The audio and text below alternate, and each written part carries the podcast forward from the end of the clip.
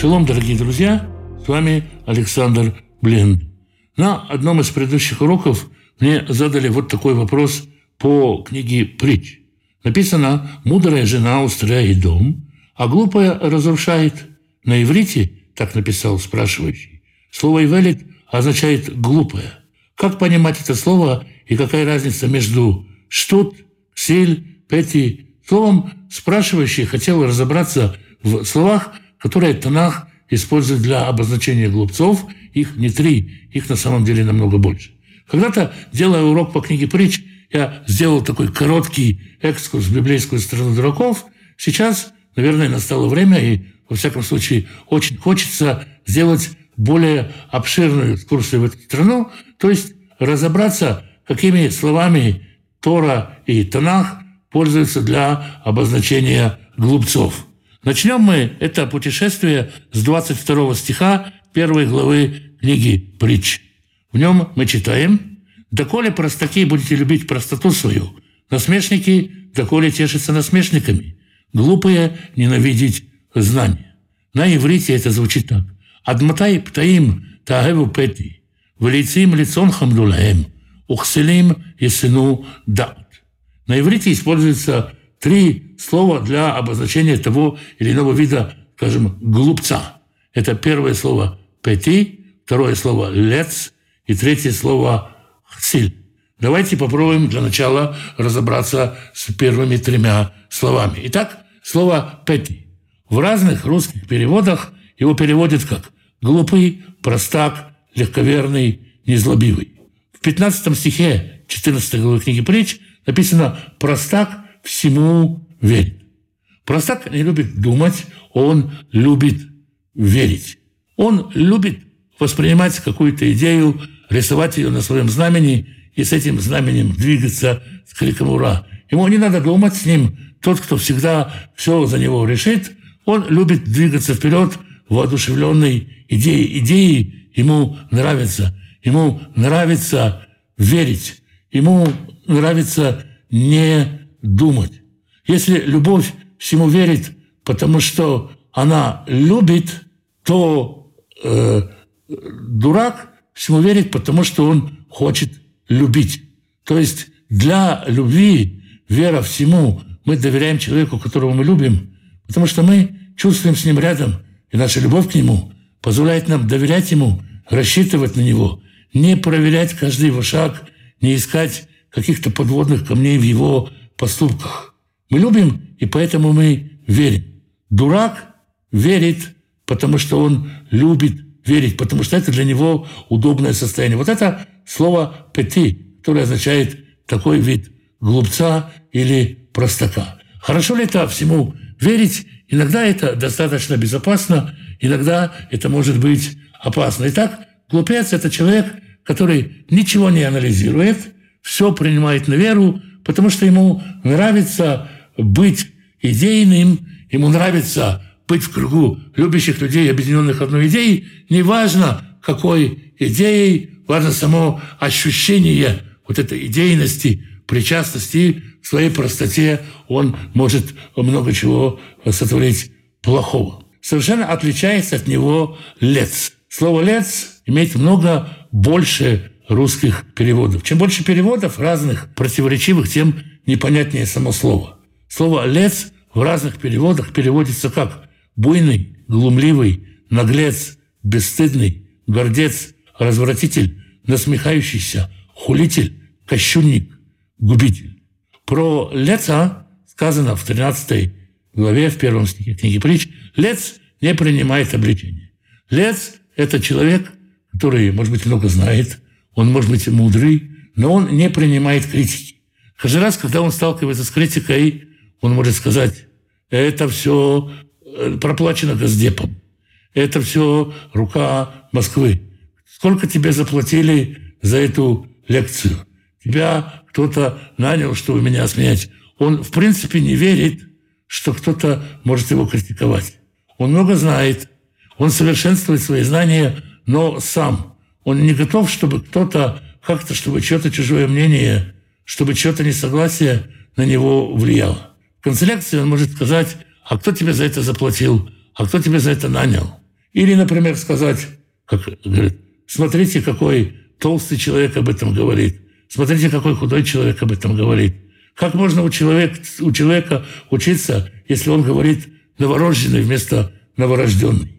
Как можно учиться у человека, который надевает такую шапку и так далее? То есть человек э, всячески выискивает какие-то причины, логические, нелогические, рациональные, нерациональные, чтобы защититься от критики. Он не способен воспринимать критику. Более того, он часто э, начинает жить этим своим насмешничеством. Мы здесь читаем «тешится насмешками». Это э, переходит в него в наслаждение. Он приходит, приходит туда, где звучат чужие мнения, чтобы показать свое пренебрежение ими, чтобы э, насмехнуться или унизить, или обличить связь с Госдепом, с инопланетянами, с мировым заговором, с жидомасонами, с чем угодно. Это доставляет ему удовольствие, это превращается в его жизненное мото, это захватывает человека. Он уже не живет этим для того, чтобы обороняться от всех. Он просто живет этим, это дает ему жизненную силу. Поэтому мы читаем, что простак любит простоту, буйный наслаждается, наслаждается тем, что он не принимает обличения. Но один любит, другой наслаждается. Про третьего сказано, что он ненавидит. Ксиль, слово «ксиль» переводится как глупый, скудоумный и иногда нечестивый. В 18 главе книги «Притч» во втором стихе мы читаем «Нет глупцу радости в понимании, рад он лишь высказать свое мнение». Ксиль не учит ничего нового, не готов ничего нового слышать. Когда ему что-то рассказывают, он говорит, да ну, брось ты, каждый, кто хоть раз ел яичницу, знает, что яйцо плоское, тут и говорить не о чем. Он все заранее знает, у него есть на все мнение, он вообще не готов ничего нового узнавать. Если э, лец развивается, мыслит, готов развивать себя, просто не приемлем к чужому мнению, то Ксель и так все знает. Слово «хсиль» связано с словом «хасот» – «покрывать». Он закрытый от всего, его не интересует все, он любит только высказывать свое мнение. У него есть мнение, но он не хочет его ни менять, ни совершенствовать. Он доволен собой, он всезнающий, никто ничему ему не научит, и сам он не должен ничему учиться. Он просто заранее все знает. Это хсиль. О нем сказано, повторю, нет глупцу радости в понимании, радош, рад лишь высказать свое мнение. Еще одно слово, которое мы начали, собственно, нашу беседу. Женщина мудрая строит дом, а Ивелит глупая разрушает его. Слово Ивелит означает, Ивель, Ивелит означает наглый, нахрапистый, быстрый на язык. Женщина, которая спешит говорить, у которой прежде всего накричать, э, оскорбить и так далее. Женщина или мужчина, который проявляет агрессию через язык. Женщина или мужчина, которые не сдержаны на речь. Наверное, наиболее э, ясный, наиболее правильный перевод будет наглость, нахальство, грубость. Вот это то, что означается словом «ивелит». Еще одно слово «шоте». «Шоте» – это, ну, можно сказать, связано со словом э, «бродяга», «бродяжничий». Человек, у которого нет какой-то конкретной цели.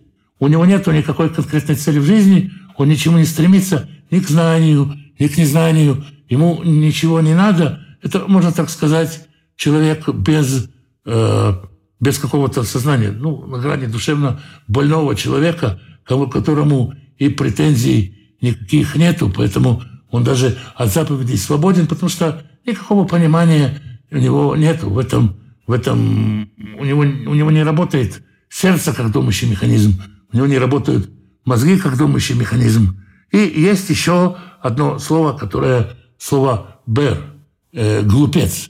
Бер – это человек, который ничего не знает, знать не хочет и думает, что знание – это вообще вредно. Все эти бары, все эти академики, земле и все едино, апатиты и навоз – мы вот тут живем в простоте нашей жизни, нам вообще ничего не надо, ничего не знаем и знать не хотим. Это невежа. Человек, который доволен тем, что он не знает. Снова, отличие от Ксиль, который знает все и доволен тем, что знает, невежа – человек, который не знает, и он противится самому понятию знать, думать, мыслить, понимать.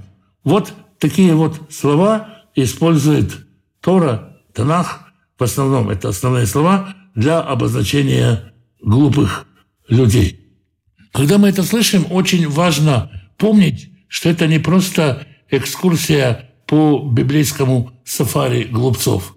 Это все не про них, это и про нас тоже.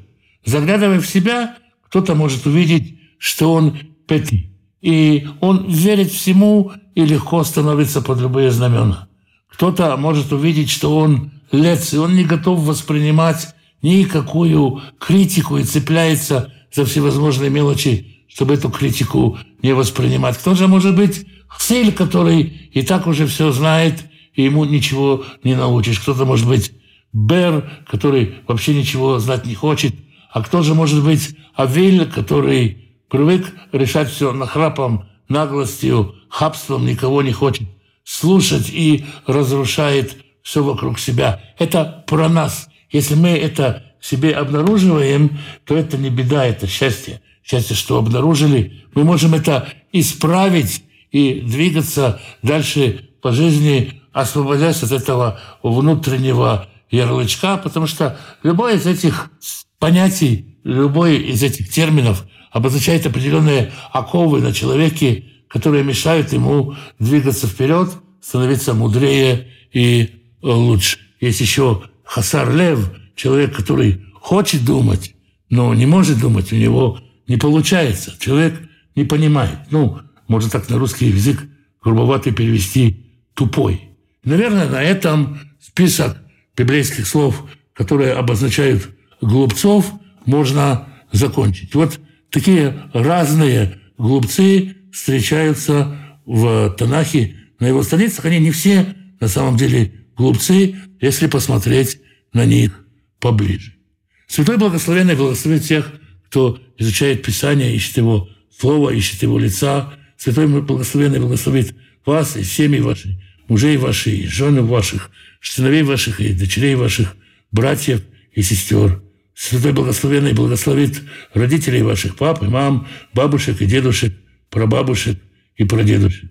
Святой Благословенный благословит и исцелит больных, даст мудрости врачам исцелять. Святой Благословенный благословит тех, кто нуждается в пропитании, даст достойную работу, чтобы не было нужды в подарках крови и плоти, в займах крови и плоти, только его открытой руки. Святой Благословенный благословит всех тех, кто изучает Писание, слушает его, ищет его путей. Святой Благословенный благословит вас и дома ваши всем изобилием своих благословений. С вами был Александр Бленд. Спасибо, что вы меня слушаете.